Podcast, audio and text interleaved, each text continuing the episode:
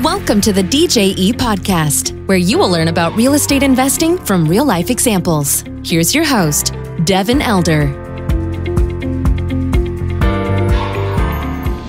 Okay, today on the show, our guest is Mister Chris Bentley. He's the president and C E O of Bellatorum Resources. They are a mineral rights uh, royalties co-investment firm with twenty-eight million dollars in assets and seventeen team members. I'm excited to dive in and learn more about this. Uh, frankly, this is kind of a new space for me, and hopefully we'll get some value for our audience as well. Chris, welcome. How are you? I'm doing well. Thanks for having me, Devin. Yeah, thanks for, for jumping on. So for we talk about a lot of multifamily investments, things like that. We've done some land and, and single family, but it's all kind of been in the real estate realm. And I'm real curious to know if you were to if you were to explain somebody, you know, kind of the classic elevator pitch or the overview in thirty seconds of what mineral rights investing looks like. How do you explain that to the to the newbie or to the layman? Um, it's it's actually very uh, I'm you know. unique asset class. And so to, you know, something that most people understand, or at least think they understand, is real estate. Well, uh, mineral rights actually are real estate. It's real property. Um, we can ten thirty-one in and out of it. We've done a lot of ten thirty-one uh, transactions. And uh, so I actually refer to it as oil and gas real estate. Um, and, and uh, I think that resonates well with people. They understand it. And you know, just like collecting rent from tenants, you know, the oil companies are our tenants, and they pay us a percentage of the production that uh, comes out of the ground based on the terms of our lease with them. So uh, in short, that's uh, that's the elevator pitch about the asset class. And then Bellatorum is pretty unique in the sense that um, we're a truly bootstrapped uh, entrepreneurial mineral rights fund, which um, most of our competitors have come from private equity, institutional, um, you know, money, and where the, the management team has been cherry picked from working at other investment firms, and they were brought on by, you know, N C A P or N G P or some of these large private equity groups. And um, so our story is really unique, and our, our culture and our background. We have a, you know, myself and most of our team members are military veterans. And so we use a lot of that same ethos and, um, you know, the, the systems and processes and checklists that help make the military efficient. We've brought in some of those uh, standard operating procedures and applied them to this space. And so I think that sets us apart as well. Yeah. Outstanding. Well, I appreciate the overview. How did you come to this space? Obviously, you know, you mentioned you got a military background, but before we get into the nuts and bolts of uh, mineral rights investments, which I, I can't wait to dig in on, but how did you end up forming the company, and, and what was your path to, to getting that to, to kind of where, you know, where you are now? Hey, um, yeah. So I was, I thought I was going to be a lifer in the Marine Corps. Actually, I was in for about fourteen and a half years, and uh, there was a downsizing. And uh, back in twenty twelve, twenty thirteen timeframe, and basically if you had an ingrown toenail, you were getting cut. So uh, I had a severe shoulder injury. I was on a had a couple surgeries and was on uh, limited duty. And so I got my marching orders to go back to the civilian world, and uh, didn't know what I was going to do with my life. Had a degree in political science for my undergrad. Not much you can do with that in the civilian sector, except maybe be a journalist, which I had no interest in doing. And, um, you know, so I uh, moved back to Texas, where I'm from. And, and at that time, Houston was the fastest growing city in America, best economy in America. You basically, if you could fog a mirror, you could find a job, is what is what they say. So uh, so I moved to Houston, got a job for a land company, and uh, started, you know, d- dealing in um, petroleum land management and right-of-way acquisitions.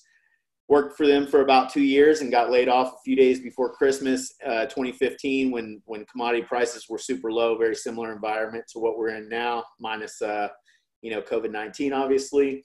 And um, so once I got laid off, I just, I, I knew there was still opportunity in the space, um, money to be made, you know, inefficiencies. And I thought, well, why don't, you know, if I'm my own boss, I can't, I, you know, I'm not going to lay myself off or fire myself. So we started Bellatorum. It started out with just my wife and I at our kitchen table, at, you know, in twenty sixteen. And then, uh, sorry about that. Let me um, turn off. Oh, you're good.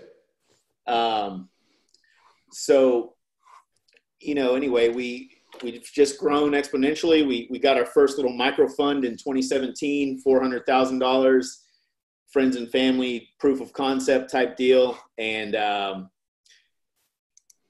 rest is history, quite frankly. Great. Hey, man, I really appreciate that overview. And I love the, the bootstrap entrepreneur, entrepreneurial nature of it.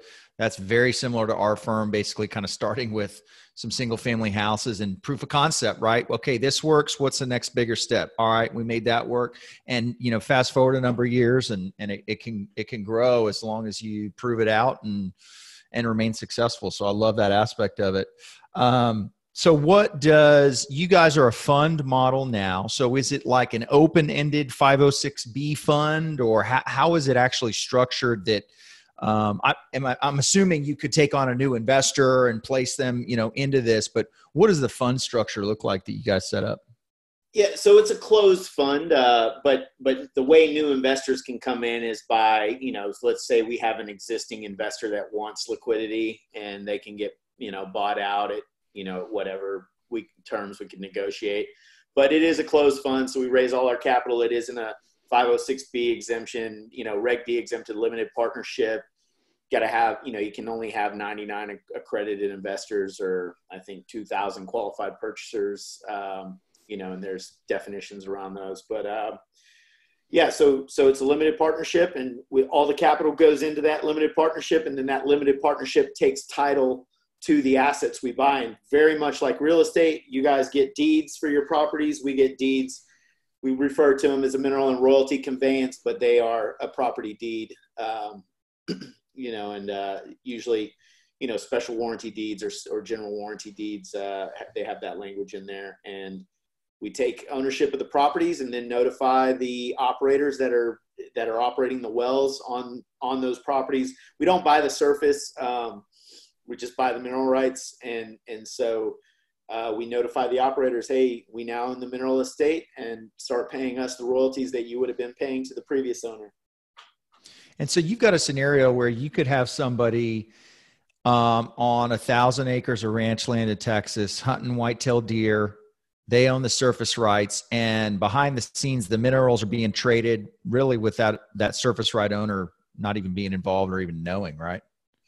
Sometimes, you know, most of those um, – we have done a deal where where we've purchased the mineral rights from the person who owns the surface, and they were just deciding they didn't want to sell their land, their surface land, so they've sold us the mineral rights. You know, so that's those are unique, few and far between um, scenarios. But again, keep in mind, yeah, the, the surface owner usually doesn't know, but where it really is inconsequential to them is all the all the things that have affected the surface have already happened in the past. So we right. don't go. We don't go and buy speculative land that doesn't have existing wells on it already, right? So the surface owner has already been affected with, you know, the well pad or the right of way for the, you know, the gathering pipeline system or the or the access roads for the trucks to come and take off the product. Um, so those things have already been negotiated and done with the surface owner um, for the assets we buy. There are other groups out there that do buy undeveloped acreage and and potentially buy properties that the surface owner has not been affected yet by the production of oil and gas. Got it. Yep. No, that makes sense. So somebody coming in, um, do you guys have like a return projection or a, like a hold period projection? We kind of put our investors like, hey, here's, we're buying this apartment. We might hold it for this long. Here's our return projections. And they kind of all look the same project to project. How do you guys treat that for the fund? Yeah. You know, so because of the, you know, I mentioned the bootstrap nature of our, um, you know, the, of our company and the evolution of our company, our first micro fund that was a proof of concept, it was uh, six months. So we wow. were under the, you know, we, we held the properties very short, turned them over, made a profit, returned the capital. Those same investors got their friends and family, you know, and, and we, we raised our first, you know, pr- what we call a proper fund, which was the first limited partnership we had. That one was a year. So we had a year, and there was, um, you know, we're buying and selling properties during that year. It's not just buy and hold for a year. There was a velocity of capital component to it. So what we would do is, you know, I, we did like the first one, like in four months, we aggregated a bunch of smaller interests, sold them, distributed the profits, recycled the capital, and did it again, you know, maybe a couple more times within that year. That was a small fund, you know, just several million dollars. And then um, the, our current fund is an eighteen month lockup. Um, mm-hmm. and, and we launched that in January of twenty nineteen. So we're coming up on the end. There's been a little velocity component to this one, but also a, a larger aggregation. We had a much larger fund on this one. And so, you know, God willing, we uh, will exit by our eighteen month lockup, end of our eighteen month lockup, which is coming up uh, middle of this, you know, this summer, like end of June, early July timeframe. And, uh, you know, and then, and then we'll launch our next one. Right.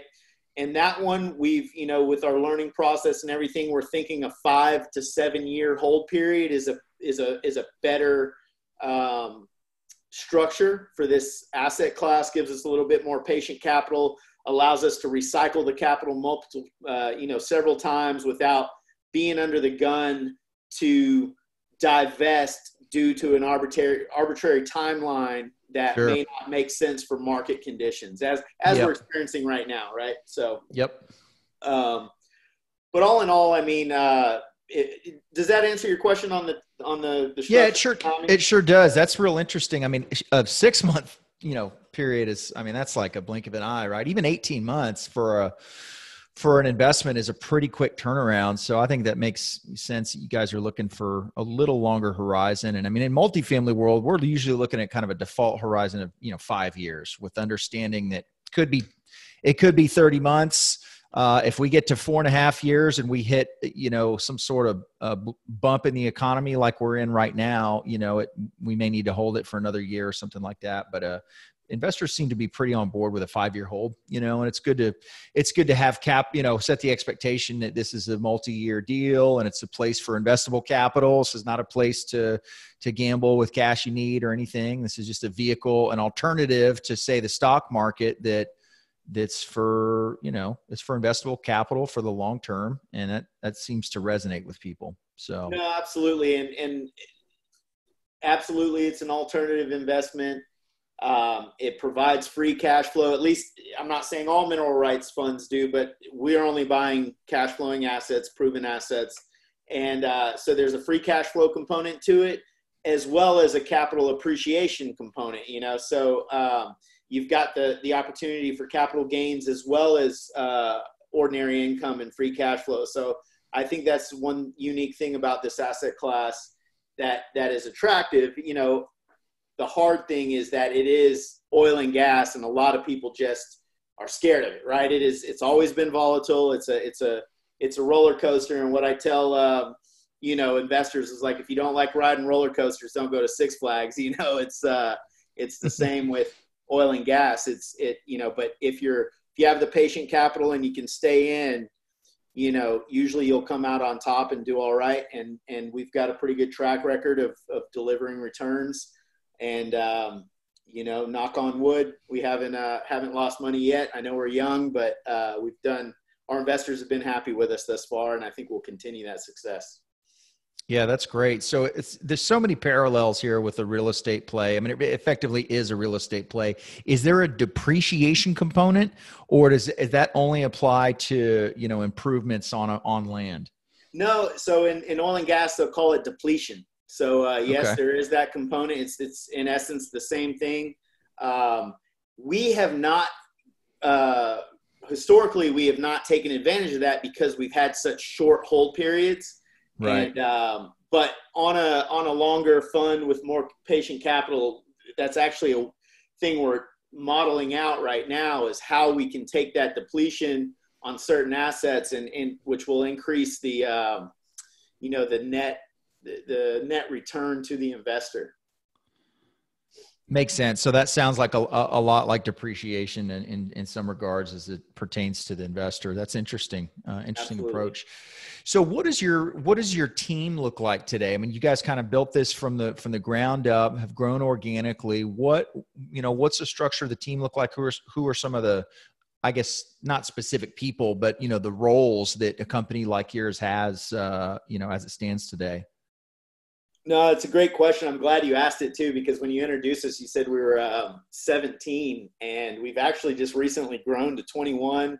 It was Excellent. seventeen a few months ago. So we hired a, uh, we have a, a geologist now, just a very, very skilled and, and experienced geologist, uh, you know, petroleum geologist. His name's Jonas. We have a reservoir engineer now for technical evaluations on wells and, you know, and, um, and then for the geology, obviously on the rock, like the, you know, what's the likelihood of certain um, geologic zones being developed.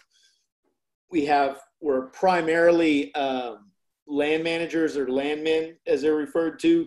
That's not a uh, gender term. I'm not sure if you're familiar with uh, a, sure. what, what a landman is, but it's uh, it's short for land manager or petroleum land manager. And it's, uh, it's a unique skill set, but mainly for figuring out uh, mineral interest ownership. And um, so that's, we're heavy on that side. We have uh, six uh, seasoned landmen and two land analysts. Um, you know, we've got the, we've got a control an oil and gas accountant that formerly worked for Noble Energy. Um, so we've got, we've got some really good in-house skill sets to help with, uh, you know, all the components of managing oil and gas interests. And um, I think we're, you know, we're set up very well, especially when compared to our peers. You know, we're, we've got a large, very capable team, and uh, it, it allows us to, to really take advantage and be aggressive and, and, you know, deploy capital smartly and efficiently. Yeah, no, that's great. I appreciate the overview. Obviously a lot of expertise there within, um, with it that specific industry. And it's not like you guys are all uh, admins or, you know, bookkeepers. There's, there's definitely some serious talent stack on board there for the, for the team to go out and do this stuff. Are you guys, um, where are you primarily buying and selling? Is it Texas based? Is it nationwide? Texas only. uh, Texas mineral ownership property laws are, are very favorable to the mineral owner, comparatively speaking to other states. Um, no state income tax, obviously. Uh, limited partnership is a pass-through entity, so no, you know, no franchise taxes that, you know, um, for us. And so we like, there's plenty of opportunities in Texas. Arguably the best, you know, some of the best onshore basins in the world are in Texas, between the Permian and the Eagleford for uh, oil, and then you've got Barnett and Haynesville for gas. And so Uh, we're happy just staying in Texas, and, and I think for the foreseeable future, we'll we'll continue to stay just uh, acquiring assets in Texas. That's great. Um, so I want to ask a little bit about your kind of investor experience. You know, that's something we talk about here internally, from somebody that's that's brand new to the firm all the way through to kind of making their first investment and maybe their first year with investment. What does that process look like at a high level for you with, with, um, I guess basically onboarding a new investor, and what, you know, what, what can they expect? Well, you know, we've all been uh, just individual accredited investors. Uh, we have one or two family offices actually, uh, that are, but, but they've come in as, you know, it wasn't like, it's not like we don't consider it institutional capital. Uh, sure. They're invested right along with, with our other, uh, ultra high net worth individuals and accredited investors. And, um, so the onboarding process, I mean, for us, it was, it was not very formal. It was, hey, here's our offering documents and our pitch deck, and, you know, come, come kick the tires, meet the team in, in our office if you want to. Mm-hmm. And, um, I'm not a, a professional capital raiser. You know, I, I, I have uh, a lot of investment bankers and broker dealers and R I As have, have reached out to us, but you know, the, the hoops you have to jump through, at least in my experience, to get in those, and, and then the fees you have to pay. Uh, our current investor pool just doesn't fit that model. Right. And our, the, the hoops we have to, the regulatory hurdles we have to jump through to go get in that, that uh, realm have been just not something I've had the time to take on, or, or the interest, quite, quite frankly. The, the negative side of doing things the way we've done is, is that the ability to raise large amounts of capital is, is, is uh, restricted, you know? So we, we have capacity to manage with our current team and the deal flow we're generating.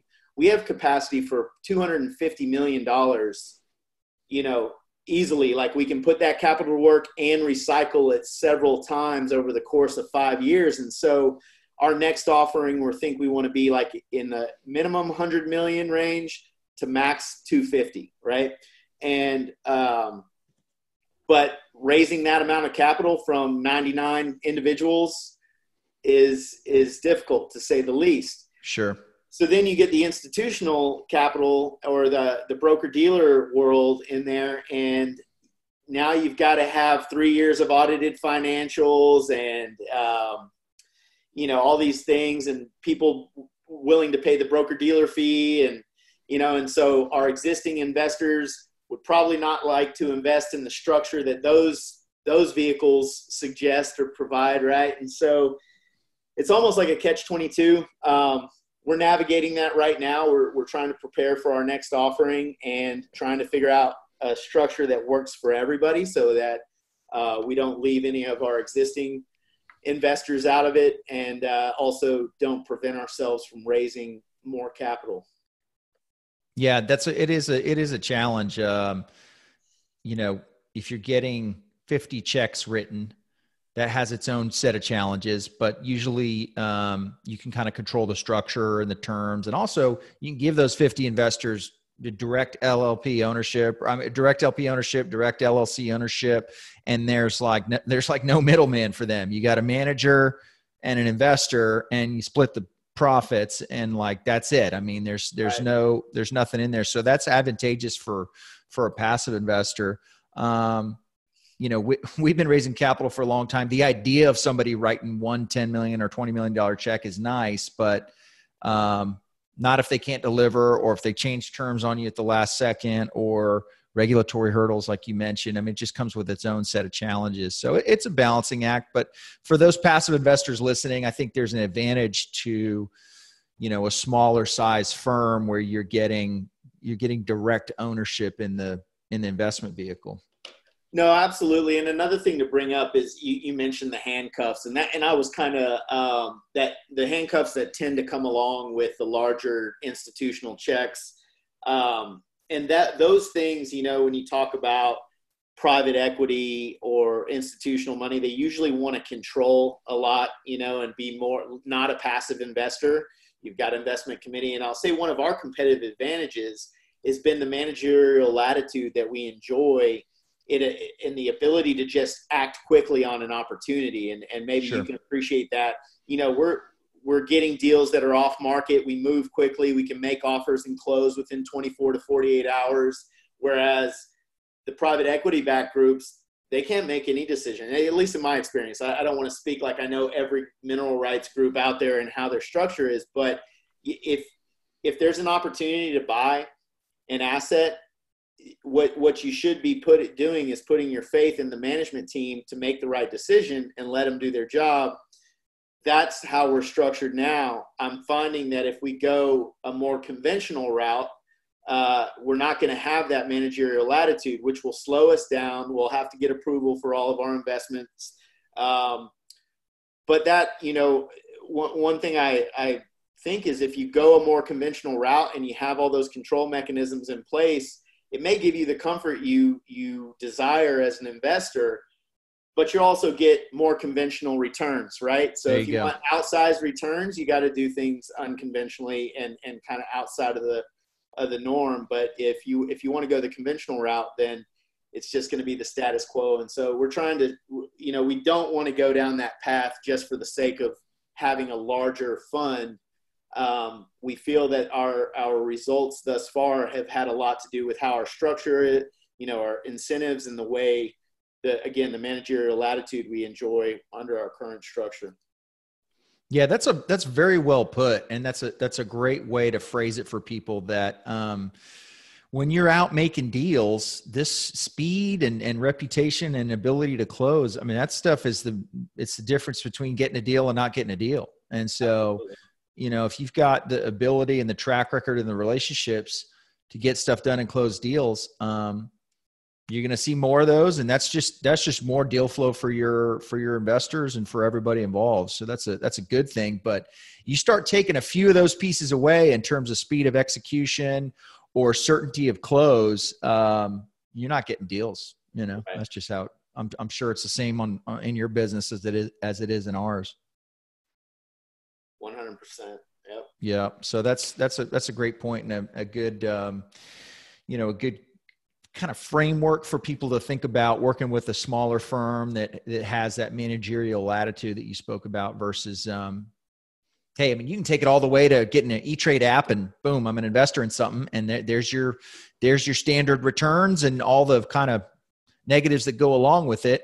Or you can explore an alternative investment where it's certainly much more about, like you said, the operator and the management team and, you know, relationship based, making sure that, you know, you are getting on board to trust that management team to make the decisions on the investor's behalf and, um, and execute quickly. So what, what would you say, um, your investor base, um, are they coming to this as kind of another piece of the pie of a, of a diversification portfolio? Or are you seeing people kind of test it out and then grow with you over time? What does that look like for you?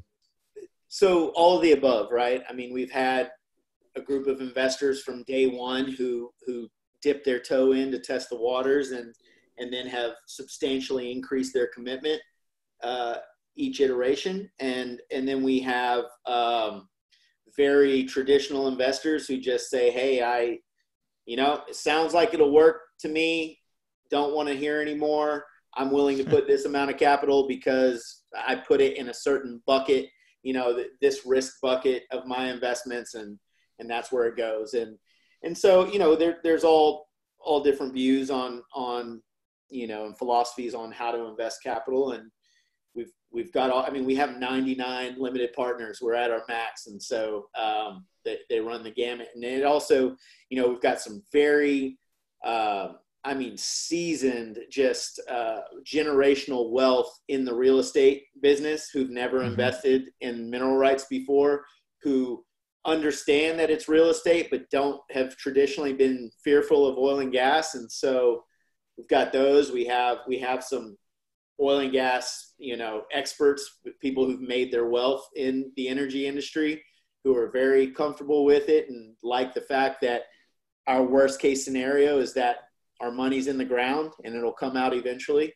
And, right. uh, You know, and then we've got the doctors, dentists, and, and accountants and lawyers who may, you know, just have done very well in their particular uh, career field and have investable capital, and just, you know, they they have a lot of questions because when they see, you know, hey, OPEC just met and is going to crush the U S shale industry, when they see those headlines in the industry uh, on the in the media, they get uh, nervous, and, you know, and so we have to field those, those uh, questions and phone calls, but that's, you know, it's just part of the business. Again, there's, there's the pros and cons of having institutional capital versus private capital. And, um, you know, I, I, who knows what the best answer is, but I'm sure it's a mix of both, right?